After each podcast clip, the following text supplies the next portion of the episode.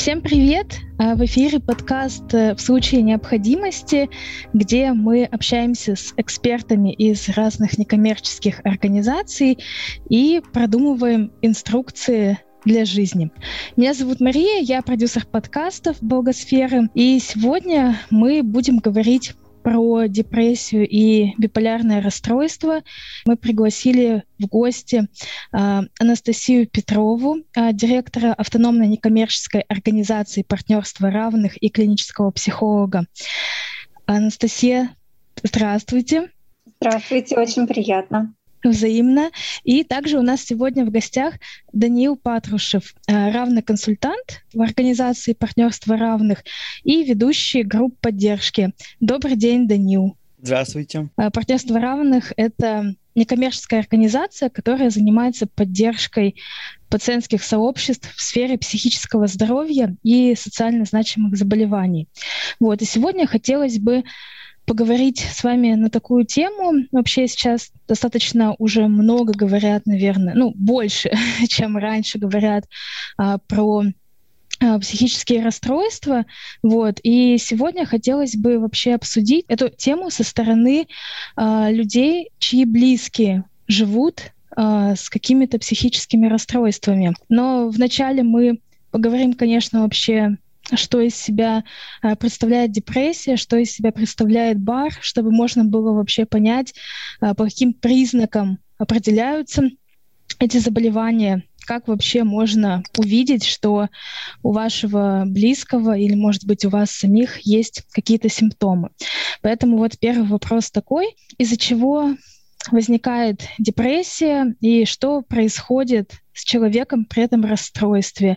И вообще, можно ли там ожидать, что это как-то само пройдет со временем? Или вот обязательно любой депрессивный эпизод нужно лечить? Депрессия — это, наверное, самое распространенное психическое расстройство. Около 20% людей вообще в мире затронуты депрессиями.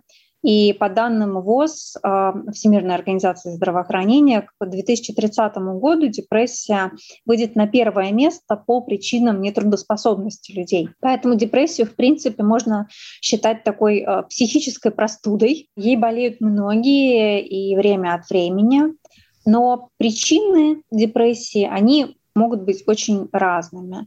Депрессия может быть реакцией на какой-то эпизод в жизни травматический. Это может быть развод или увольнение, какой-либо стресс. Депрессия может быть частью более широкого расстройства, например, биполярного аффективного расстройства. То есть, когда человек впервые приходит к врачу, ставят диагноз депрессия, либо субдепрессия. Субдепрессия — это такой более легкий вариант депрессии. Пока еще непонятно, что это за депрессия, из-за чего она.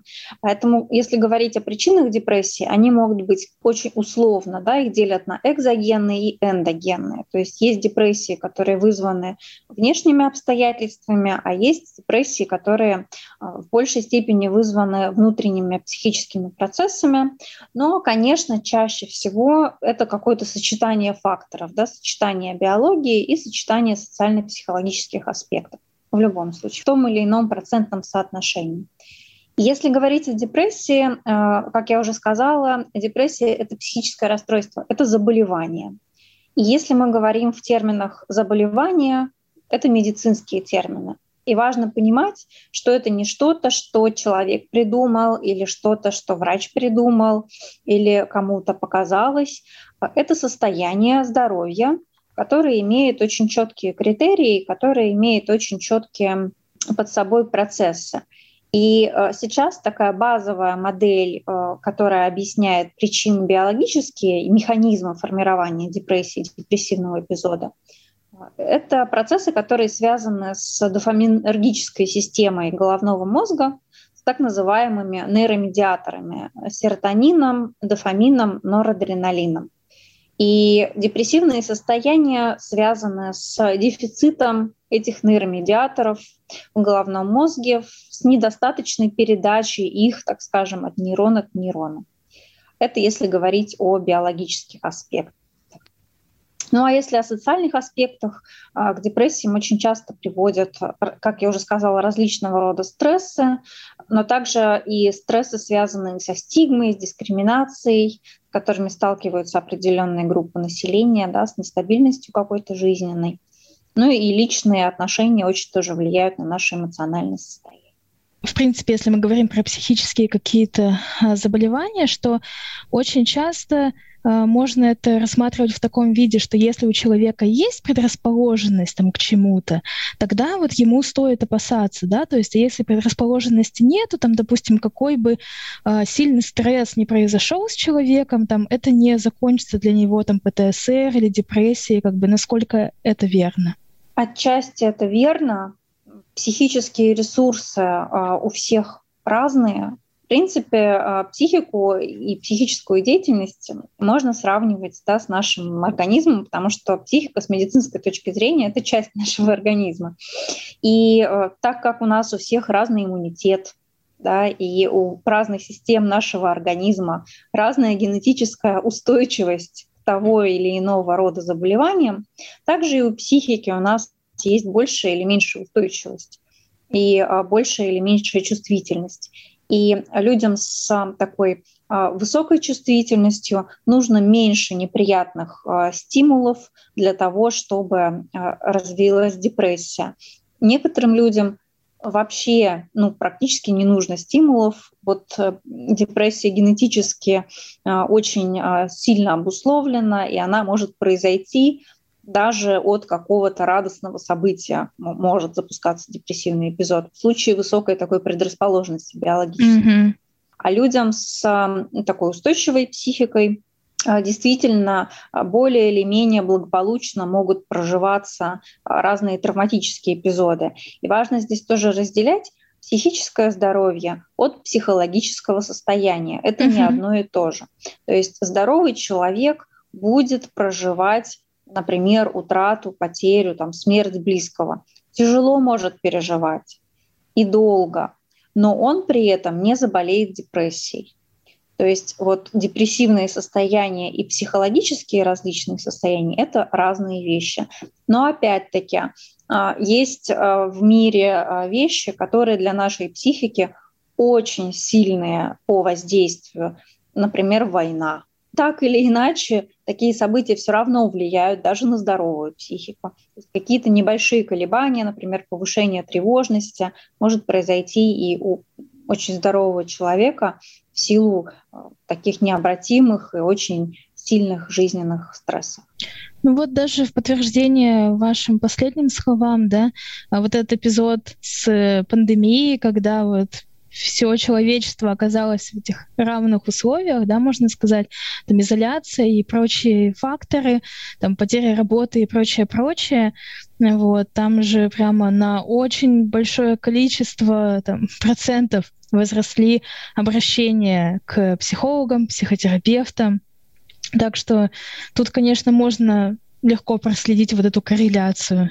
Да, совершенно верно. Пандемия очень сильно ударила по психическому здоровью. И, во-первых, такие психологические, социальные аспекты, социальные, да, такие как потеря работы, разорение компании, невозможность путешествовать, психологические — это страх заражения, это утрата близких. Но и сам ковид, как сейчас уже известно, он наносит ущерб именно такого биологического толка на психику. Даже у людей, которые были до этого абсолютно психически здоровы, после перенесенного COVID-19 возникают те или иные уже психические симптомы.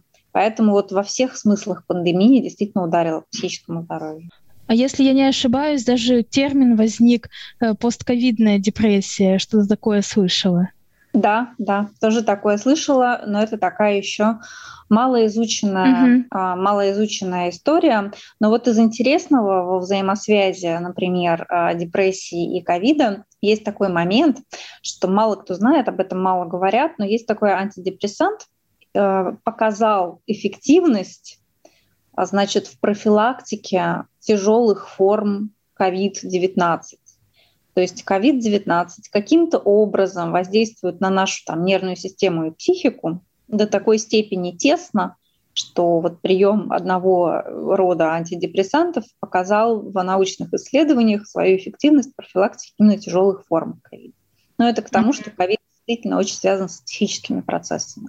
Ну, я думаю, мы не зря, да, сейчас эту тему затронули, потому что это, в принципе, актуальная повестка для нас всех, и это как раз тоже один из факторов того, что вокруг нас, скорее всего, сейчас больше людей с каким-то депрессивным эпизодом, чем было до пандемии. Да, вполне вероятно. Я думаю, что мы тогда сейчас в таком же ключе рассмотрим еще биполярное аффективное расстройство. По моему ощущению, о нем информации как-то меньше у людей есть, потому что депрессия все-таки уже, само слово такое, оно слишком проникло в массовую культуру и часто имеет как бы не совсем тот ореол, который на самом деле у этого заболевания есть. Но тем не менее, я думаю, обязательно нужно поговорить про биполярное расстройство, вообще, что это такое, что происходит с человеком, если он живет именно с таким расстройством. Биполярное расстройство, еще до конца мы не знаем, из-за чего оно возникает, но, скорее всего, там какие-то истории с наследственностью происходят, то есть генетические. Но очень важный момент заключается в том, что манифестирует оно у всех людей, примерно, когда человек молодой, но для манифестации его необходимо какое-то потрясение эмоциональное. То есть это может быть сперва такая история экзогенной депрессии, которая запускает механизм, и пошли циклы. Что такое, в принципе, биполярное расстройство? Это когда у нас колебаются наши циклы настроения. Сначала у нас идет депрессивное состояние, оно сменяется маниакальным или гипоманиакальным, и так продолжается, сколько человек, собственно, живет, на протяжении всей жизни. Там, конечно, есть какие-то условные моменты. Например, у кого-то это может быть только гипомания и только субдепрессия, у кого-то может быть сильная депрессия и именно мания, маниакальное состояние. У кого-то может быть циклотемия, когда эти циклы они сменяются в напряжении одного дня или нескольких дней, то есть день гипомании, день депрессия. Вариантов есть много, но все они объединяются с тем, что у человека чередуются циклы их аффективных состояний. Как люди живут с этим? В принципе, живут-то не очень хорошо, потому что это очень сильно бьет по состоянию человека. Еще такой момент есть, почему оно не так часто диагностируется, как депрессия, например, потому что биполярное расстройство, его сложнее диагностировать. Обычно, когда люди приходят в депрессивном состоянии к психиатру, им говорят, вот у вас депрессия, пейте антидепрессанты, и все. При этом, когда человек становится лучше, он уже выходит в интерфазу, или, например, уже переходит в гипоманию, человек в гипомании обычно не идет к психиатру, потому что в этой фазе человек чувствует себя очень хорошо. То есть такое состояние очень близко к эйфорическому состоянию, у него пониженное настроение, он очень активный, он там, может быть, меньше спит, меньше ест, в общем, наслаждается жизнью во всей ее красе. В этом заключается проблема, потому что такое сложно психиатру определить, потому что в таком состоянии человек к психиатру не идет. Все верно Даниил сказал. В общем, биполярное аффективное расстройство – это хроническое психическое расстройство. Что значит хроническое? Это значит, что оно пожизненное, да? И связано оно с колебаниями настроения, действительно. Это колебания настроения, которые проявляются либо в субдепрессивных, либо депрессивных эпизодах, и в гипоманиакальных, либо в маниакальных эпизодах. Да, такие волны настроения, качели настроения. И как Даниил сказал, совершенно верно, рисунок этих колебаний может быть разный. Депрессия может длиться у кого-то несколько лет, депрессивный эпизод, у кого-то несколько месяцев. При ультрабыстром биполярном аффективном расстройстве, да, с быстрыми фазами, это может по несколько дней быть один эпизод, либо даже меньше. Рисунок очень разный, но общее то, что человек практически никогда не находится в состоянии нормы, в состоянии такого аффективного нейтралитета. То есть у человека либо будет сниженное депрессивное состояние, либо повышенное гипоманиакальное. И депрессивное состояние связано с подавленным настроением, с агедонией, с невозможностью получать удовольствие от тех вещей, которые раньше приносили удовольствие, со сниженной самооценкой, с чувством вины, стыда. Очень часто нарушается сон. Возникает либо недосыпание, бессонница, либо наоборот человек спит слишком долго и не может встать. Очень часто депрессия может сопровождаться тревогой, тревожными мыслями и общим таким пессимистичным настроением, хотя в последнее время чаще говорят о маскированной депрессии, так называемой, которая может даже в меньшей степени проявляться сниженным настроением, а вот такими хитрыми моментами, да, как сон, может быть, какие-то боли возникают непонятные, да, что-то происходит, а что не очень ясно. Но чаще всего все-таки депрессия связана при БАР, по крайней мере, такой сниженной активностью, нежеланием, там, да, невозможностью что-либо делать. Мы очень часто это путаем с ленью в нашем обществе. Да, вот очень часто, когда мы говорим про кого-то или думаем, что он ленивый, это может говорить о том, что человек склонен к депрессии или находится в депрессии. И при биполярном аффективном расстройстве есть такая особенность, что человек хуже себя чувствует утром, вечером становится чуть-чуть получше. Это отличает депрессию в рамках биполярного аффективного расстройства от других видов депрессии. Депрессии, которые имеют такой внешний характер, скорее наоборот, присущи ухудшение к вечеру. Вот. Это что касается депрессии. Другая крайность биполярного аффективного расстройства — это гипомания и мания. Это такой период повышенной активности. И, как сказал Даниил, гипомания субъективно часто очень приятно воспринимается людьми. Много энергии, повышается самооценка. Есть такая так называемая эйфорическая и дисфорическая мания и гипомания. То есть человек либо радостный, и он любит весь мир кажется ему прекрасным, замечательным, либо это так с ноткой раздражения все-таки приходит, возникает такое ощущение, что я классный, а все что-то тупят вокруг. Вот может быть такое. Очень часто возникают идеи открыть, не знаю, там бизнес, переехать в другую страну, да, вот некие решения для, казалось бы, каких-то вот таких проблем жизненных, да, очень часто после депрессии, когда человек попадает в гипоманию, он думает: о, все, я понял, мне просто нужно там поступить Кембридж, и все мои проблемы пройдут. Я просто гений, а меня здесь не ценят в этой стране. Вот, например, да? И мания — это уже такое более сложное состояние, серьезное. И на самом деле мания — достаточно страшное состояние. Мания — это состояние такой максимальной разогнанности, это пик такой активности. Мания опасна тем, что в мании очень сильно нарушается контакт с реальностью у человека, и могут возникать такие психотические проявления. Человек уже забывает поесть, он забывает поспать, он целыми сутками, не знаю, там реализует какие-то проекты, могут подключаться беспорядочные половые связи. И, к сожалению, если мания развивается и ее не купируют вовремя, она может приводить к страшным последствиям, в том числе к суициду. Но еще очень коротко скажу о причинах возникновения БАР. Причины, как я уже сказала, и Данил уже об этом сказал, до конца, да, вот прям чтобы 100% сказать, что вот именно поэтому они не выяснены. Но в целом это сочетание генетических и психологических факторов. И если говорить о генетических факторах, то нет гена биполярного расстройства, да? Нет такого. Биполярное расстройство генетически обусловлено сложным генетическим сочетанием. То есть целый ряд генов участвует в формировании предрасположенности к БАР. И вот дать анализ и понять, что есть там, да, ген или нет гена, к сожалению, нельзя. И вот эта генетическая предрасположенность, она встречается с какими-либо неблагоприятными факторами среды.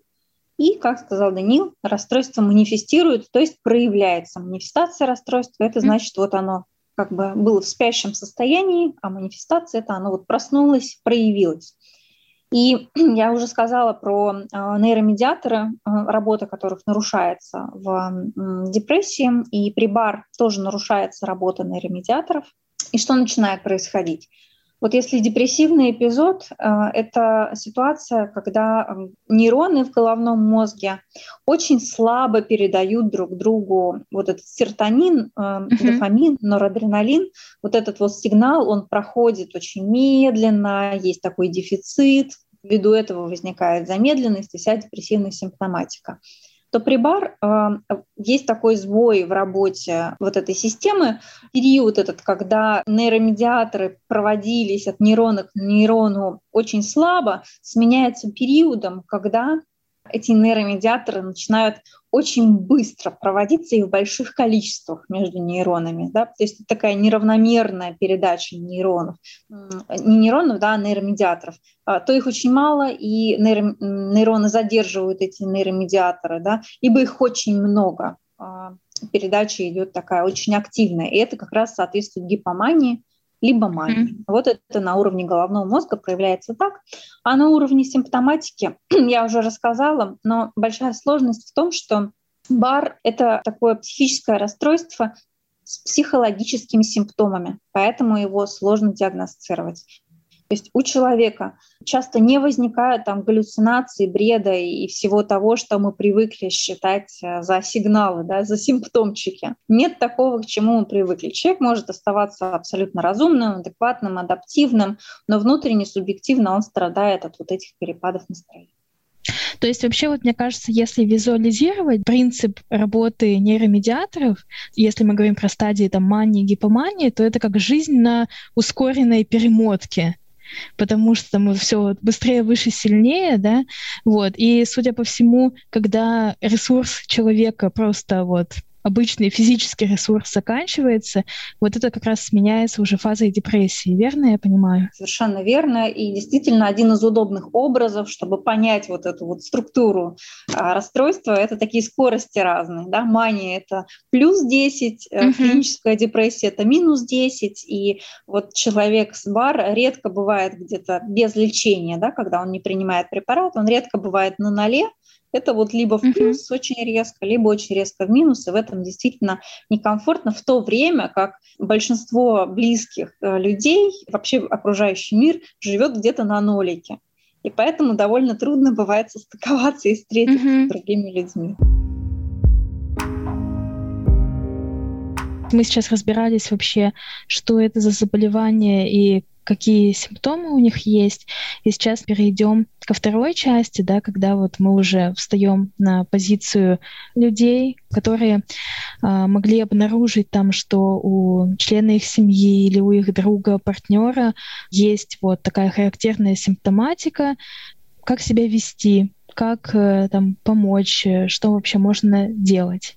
Ну, если вы замечаете у своего близкого человека какие-то изменения в его поведении, то есть если раньше человек, например, с вами общался часто, сам инициировал там общение, не знаю, смеялся, улыбался, все было хорошо у него, вот, и вдруг он стал более каким-то закрытым, как-то меньше контактирует, или вы живете с человеком, видите, что человек, там, например, реже стал, не знаю, там, мыться, меньше ест, или, например, больше ест, если у него, в принципе, какие-то разговоры с ним какие-то очень пессимистичные, то, в принципе, здесь можно говорить о том, что, скорее всего, возможно, у человека депрессивное состояние. Вот. И здесь очень важно не менять это ему в вину, то, что вот что ты расклеился, у тебя там все хорошо в жизни, вот улыбнись, давай, какая классная жизнь, потому что это будет только делать человеку труднее жизнь, это будет ему дополнительно вменять чувство вины. Чувством вины в депрессии жить гораздо тяжелее, чем просто с депрессией. Поэтому необходимо поговорить с человеком и понять, как бы, с чем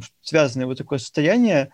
Если это какие-то ситуативные вещи, например, там, не знаю, у него там разрыв с его партнером, или, например, там проблемы там, с учебой, ему там надоело учиться, или выгорание какое-нибудь может быть, то здесь имеет смысл поддержать человека, сказать, что я рядом, все хорошо, я буду с тобой.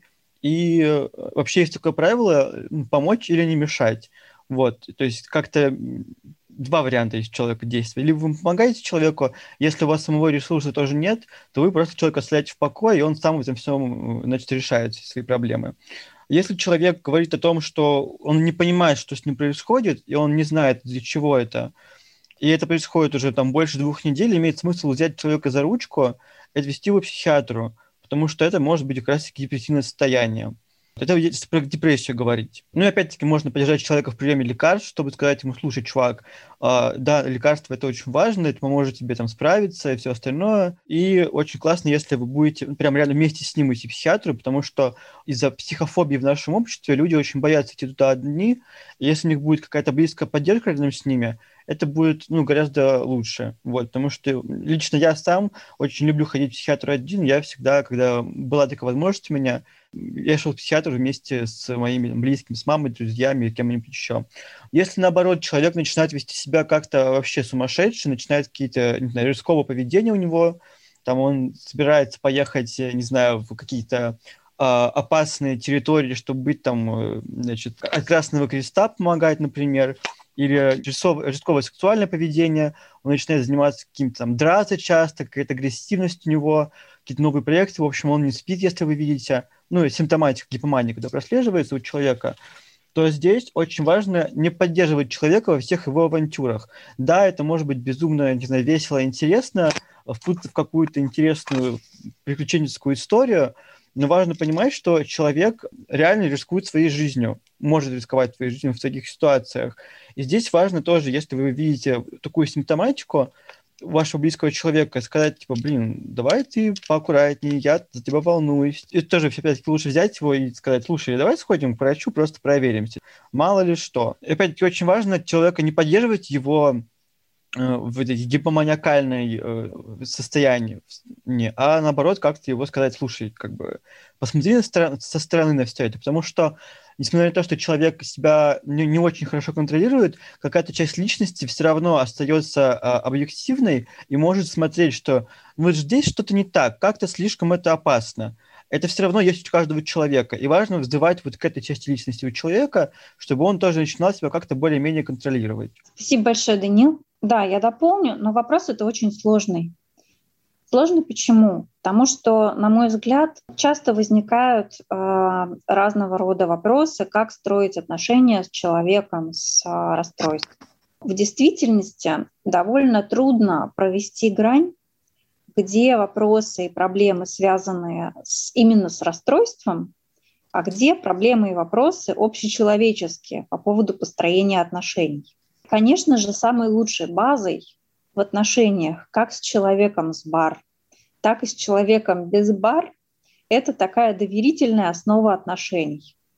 Доверительная основа отношений, суть безопасная основа отношений. Это когда я могу открываться и знать, что меня не осудят, примут, да? Когда я могу принять другого человека, когда наши границы более или менее прояснены. Но это очень трудные вопросы, общечеловеческие, да, про отношения. Поэтому эта первичная доверительная основа, если она есть, то диагноз не страшен. Если ее нет, то, наверное, будет тяжеловато. И если говорить про какие-то специфические вещи, да, вот если есть доверительная основа, и мне хочется понять именно про диагноз, как с диагнозом обойтись, я бы здесь, наверное, 3 пункта выделила. Первый — это информация. Если я понимаю, что у моего человека расстройство, было бы логично мне об этом побольше узнать. Для этого, слава богу, есть очень много источников. Вот недавно там вышел гид по выживанию с биполярным расстройством на русском языке. Да, такая книжка достаточно подробная. Для близких специально есть книга на русском «Почему с тобой так трудно?». Это про отношения с людьми с расстройствами, как раз, да, с диагнозами. И мне важно собрать информацию о том, как проявляется тот или иной диагноз, чтобы как раз для себя проводить черту. Вот это сейчас он делает, вот это дело в диагнозе, или у него просто настроение хорошее. Да? Если я лучше в этом буду понимать, это будет полезно. Потом второй момент — это разделение ответственности. Вот с разделением ответственности и с границами очень сложно как раз вообще с людьми, да, а с людьми с диагнозами в том числе. Потому что вот если человек, например, переживает депрессивный эпизод, возможно, я могу как близкий взять чуть больше ответственности за него. Действительно сходить с ним к врачу, может быть, да, взять за ручку. Не знаю, готовить, какое-то время, да, или там приносить еду. Бывает такое, что люди не могут. приготовить, это правда, люди не могут помыть голову. И в таком случае, если у меня есть доверительная база вот в этих отношениях, я могу чуть больше взять ответственности за наш общий быт, за его, там, не знаю, благополучие и здоровье. В то же самое время, если гипомания у человека, вопрос еды и сна – это тоже остается актуальными вопросами. И если я могу быть рядом, обеспечивать безопасность, и если он может решить пойти на Эверест, иногда я могу, наоборот, пойти вместе с ним, чтобы как-то немножко за ним приглядывать. Да? Но здесь важно не перегнуть палку, потому что люди с БАР, с психическими расстройствами – это не недееспособные люди. Мы очень часто путаем, потому что лишение дееспособности, отсутствие дееспособности – это вообще отдельная история. Психиатрический диагноз не равно недееспособность. И вообще-то человек с депрессией, с биполярным расстройством в том числе несет ответственность за себя. Он продолжает нести ответственность и за наши отношения в том числе. И вот этот вопрос, где эта граница, что я должна сделать или хочу сделать там, да, для того, чтобы помочь ему, для того, чтобы сохранить наши отношения. А вот где эта граница заканчивается, и я уже ничего сделать не могу и не должна, это такой очень важный вопрос, который для себя хорошо близким бы понять и прояснить. Но эта граница, она точно есть. И третий момент – это забота о себе. То есть несмотря на то, что часто есть большой соблазн, когда мы находимся в тех или иных отношениях, да, в родственных или в романтических, или в дружеских, с человеком с расстройством, фокус внимания очень часто ускользает от нас самих и смещается на близкого. Типа, что это он так со странновато ведет? За этим тоже важно наблюдать, отслеживать это и возвращать все-таки фокус внимания на себя, на заботу о своем здоровье, в том числе психическом. И в конечном итоге это на пользу и близкому тоже пойдет. А вот что делать, если ты видишь, там, что вот с человеком что-то идет не так, но он отрицает, что там есть вообще какие-то проблемы, там не хочет слышать вообще про психиатра и так далее. Но я понимаю, что мы, в принципе, все еще очень медленно выкарабкиваемся из вот этой истории со стигматизацией любых психических расстройств. И там человек просто такой, ну там, не знаю, у меня был на работе плохой день.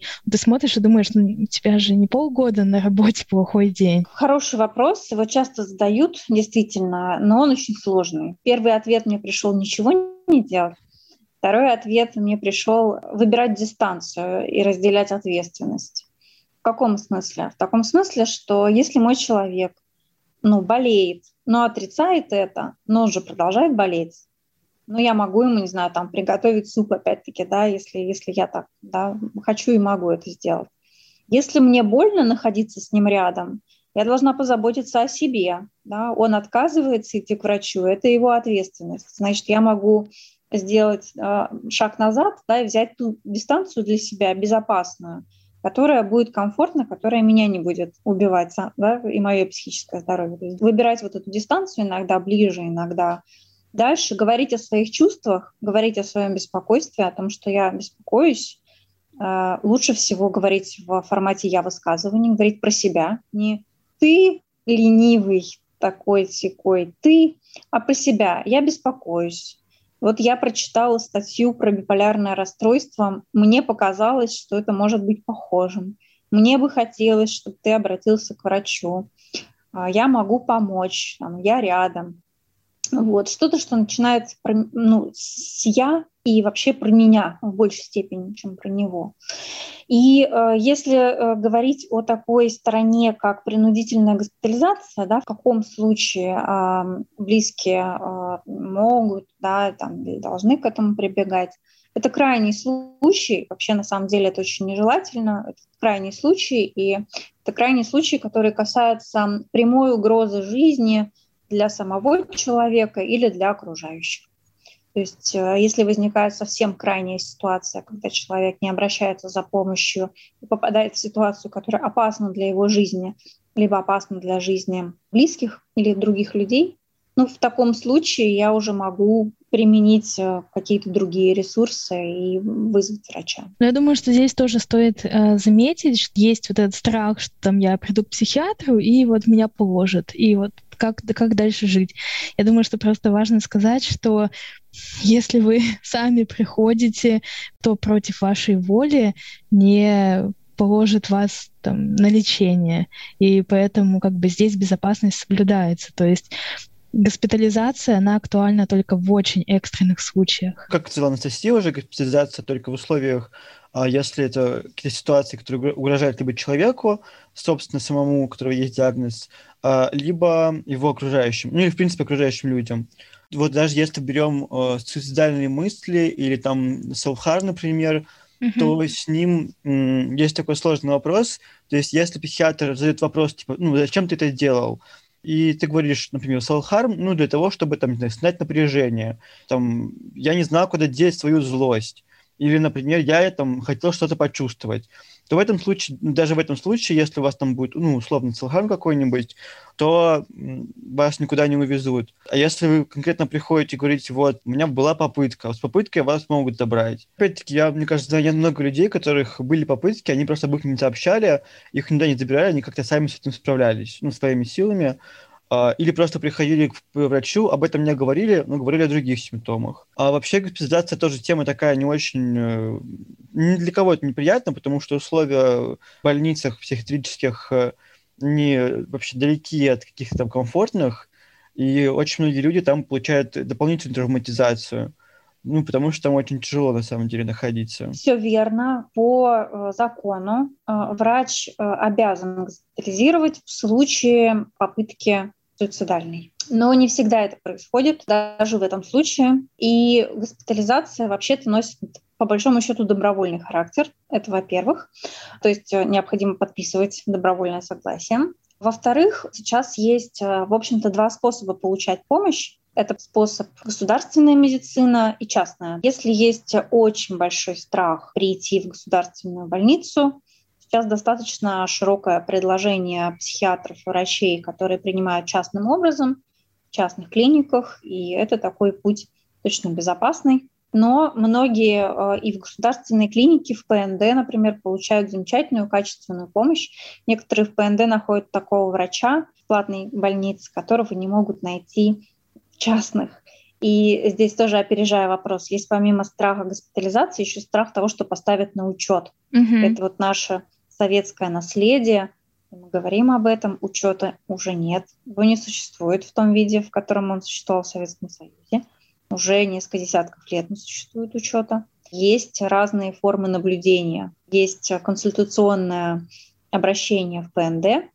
И это, в общем, ну, просто такой, как поход к лору, что ли, да. И это, ну, в общем, это безопасная история.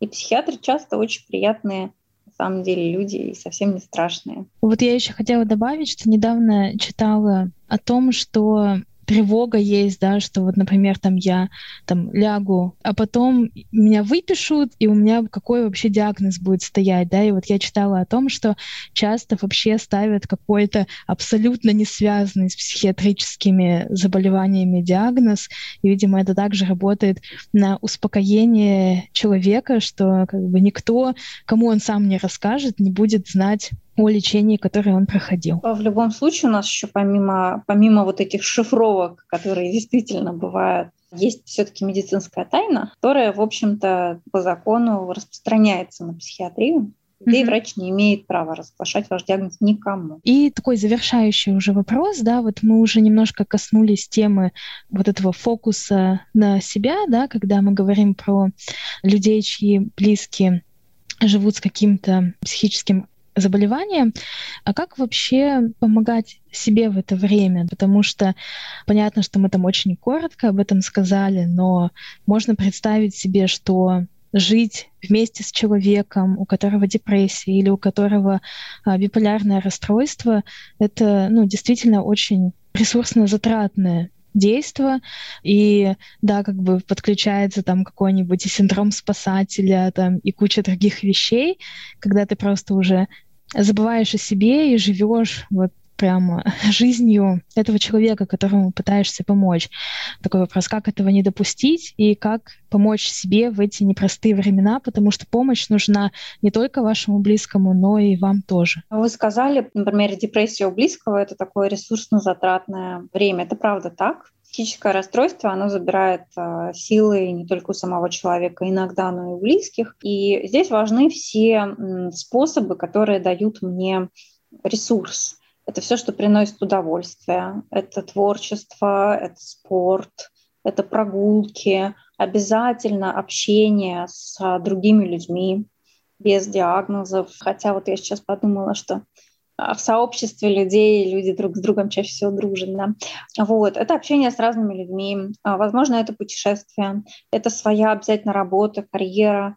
В общем, насыщение своей жизни собственной, да, не связанной с человеком, максимально теми вещами, которые приносят удовольствие, радость, либо развитие, движение вперед. И, конечно, возможно, обращение к психологу, да, за помощью. Не обязательно иметь расстройство, чтобы обращаться к психологу. Психолог — это такой человек, который может поддерживать, базовую поддержку давать, да, и можно как раз поискать вот эту границу собственной ответственности, да, в какой степени мне нужно брать ответственность от другого человека, а в какой нет. Это все очень такие важные вещи, которые на самом деле будут помогать не только мне как близкому, но и человеку с расстройством в том числе. Потому что ни один человек с психическим расстройством не хочет, чтобы близкие страдали. Это вот 100% могу сказать. Да? И близкие со своей насыщенной и радостной жизнью, они, в общем, скорее могут только поддержать, чем усугубить состояние. Поэтому помочь себе в этом смысле очень даже хороший способ и близкому помочь в том числе. Да, добавлю, есть такое очень хорошее выражение: ты не можешь быть ответственным за чужое счастье. Не нужно пытаться только своими силами человека вытаскивать из состояния каких-то, если сам человек, у него нет на это запроса. Тут как раз-таки такая история, что вот здесь действительно просто сильно не вовлекаться вот во все вот это вот, потому что это все-таки не ваше расстройство, расстройство другого человека, с которым другой человек должен сам научиться жить. Вы можете его поддерживать, но при этом не нужно за него нести ответственность за свое состояние. Я думаю, это очень важно, помнить об этом. Ну и, конечно, запомнить о себе и о своем благополучии. Спасибо большое. Благодарю наших гостей. Напоминаю, что сегодня у нас в гостях были Анастасия Петрова, директор автономной некоммерческой организации «Партнерство равных» и клинический психолог, и Даниил Патрушев, равный консультант «Партнерство равных» и ведущий групп поддержки. Спасибо, Даниил, спасибо, Анастасия. Это была очень содержательная беседа. Я думаю, что этот эпизод способен помочь нашим слушателям, если они с такой ситуацией столкнутся, как вообще себя корректно вести и помочь и себе, и близкому. Вам спасибо, что позвали. Большое спасибо. Очень важно говорить об этом. И говорят об этом действительно сейчас много, в последнее время, и это радует. И обращение за помощью вовремя позволяет жить ту жизнь, которую хочется жить, несмотря на наличие тех или иных расстройств. И на этой вдохновляющей ноте мы заканчиваем. И просто напоминаю, что вы можете узнать больше про организацию «Партнерство равных», которая занимается поддержкой пациентских сообществ в сфере психического здоровья и других социально значимых заболеваний. Все ссылки будут в описании.